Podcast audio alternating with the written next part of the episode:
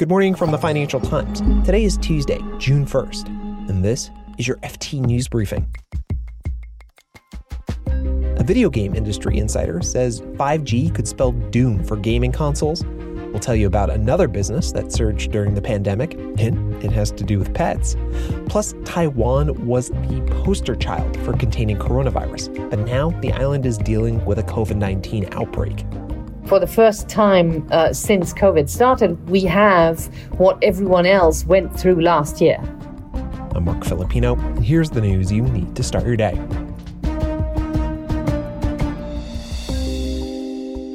Did you maybe get a cat or a dog over the past year? Well, if you did, as we all know well, you weren't the only one. In the UK alone, more than 3 million households welcomed a fur baby during lockdown.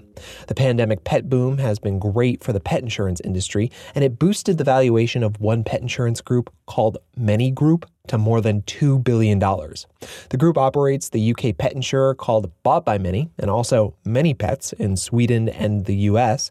The US is now the group's fastest growing market, only two out of 100 US pet owners buy insurance, whereas almost a third of Brits have policies for their pets.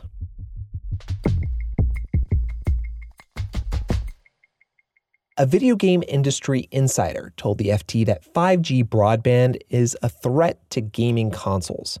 Naoki Yoshida is a director at Square Enix, the company behind the games Final Fantasy and Dragon Quest. He told the FT's Kana Inagaki that faster streaming speeds could accelerate the shift away from gaming hardware. But Yoshida thinks that the console is still a time consuming entertainment since you need to connect it to a TV and wait until the machine starts up. But any shift will be gradual. Right now, consoles rule.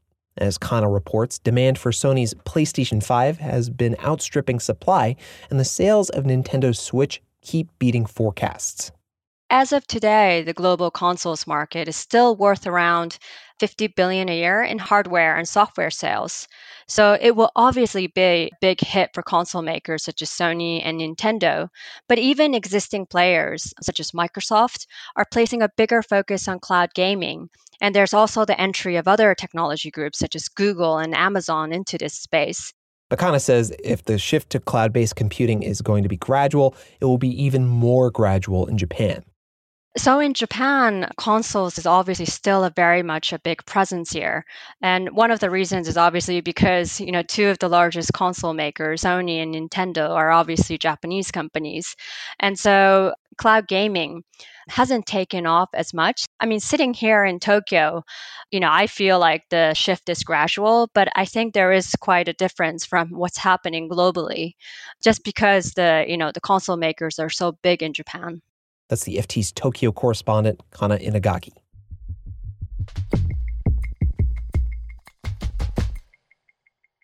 The island of Taiwan gained a reputation over the past year as one of the most successful at keeping COVID 19 at bay. Officials imposed strict border controls and they used high tech contact tracing. But in the end, they couldn't beat the virus. In the last three weeks, cases in Taiwan have risen from under 1,200 to more than 8,500. The death toll as of yesterday was 124. For the first time uh, since COVID started, we have what everyone else went through last year. That's the FT's Greater China correspondent, Kathrin Hille. She told me more about what's going on in Taiwan and how authorities are handling the outbreak. We are in a situation of a uh, soft lockdown with schools closed and gatherings of more than five indoors and more than 10 outdoors banned. And those measures seem to start um, having an effect. So, yesterday and today, the number of new cases was uh, significantly lower than had been over the past 10 days or, or two weeks. So, Kathrin, what's happening with vaccines? How, how's the government managing the rollout? When this local outbreak started, Taiwan had nothing but an initial shipment of um, AstraZeneca of about uh, 320,000 doses. This country has a population of, of more than 23 million, so that's obviously next to nothing. Then, since then, uh, another AZ shipment has arrived, about 400,000 doses, and, and uh, more recently, I think last Friday, an initial shipment of Moderna arrived. So, vaccination is now getting underway faster. It's been ramped up, but still not fast enough. So, Kathrin, I want to talk about Taiwan's stock market. It, it took a huge hit when COVID 19 started spreading, and the market there is, is loaded with tech companies. Taiwan is home to many global tech giants. Now, stock prices have, have since recovered somewhat. Um, what's happening now, and, and what are analysts saying? Uh, stock prices started recovering pretty quickly because that's how how stock markets work, right? people often feel that uh, things are oversold and um, so uh, things bounced back pretty quickly. But also more recently, the fundamentals for the Taiwanese economy still look good, especially for the tech sector, which dominates the stock market here.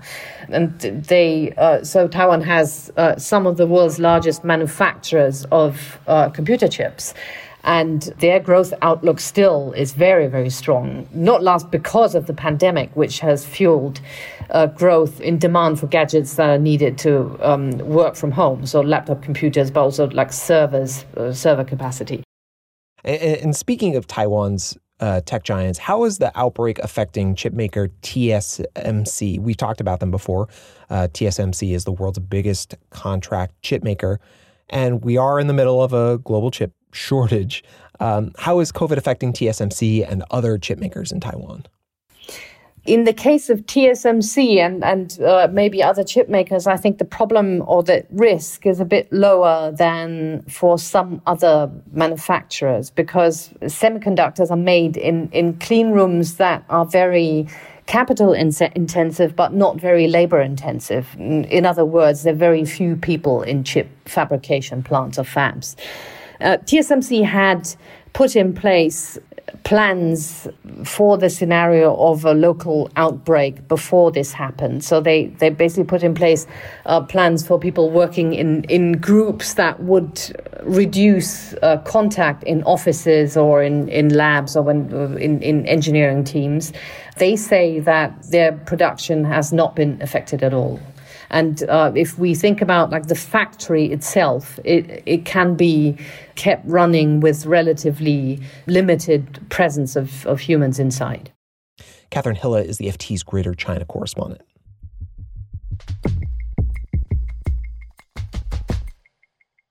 Unlike Taiwan, Brazil has been a coronavirus mess. Its president, Jair Bolsonaro, dismissed the virus and avoided lockdowns and mask wearing. And his country now has the second highest COVID 19 death toll in the world, a number topped only by the United States.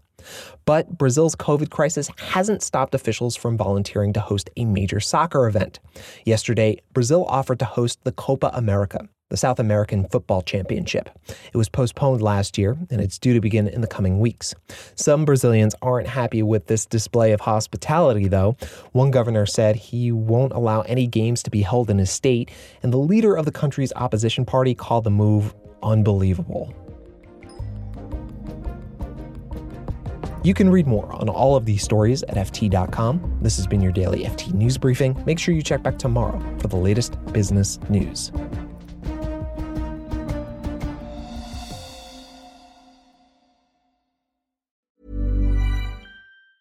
Hi, this is Janice Torres from Yo Quiero Dinero. From a local business to a global corporation, partnering with Bank of America gives your operation access to exclusive digital tools award winning insights, and business solutions so powerful you'll make every move matter. Visit bankofamerica.com slash banking for business to learn more. What would you like the power to do? Bank of America NA, copyright 2024.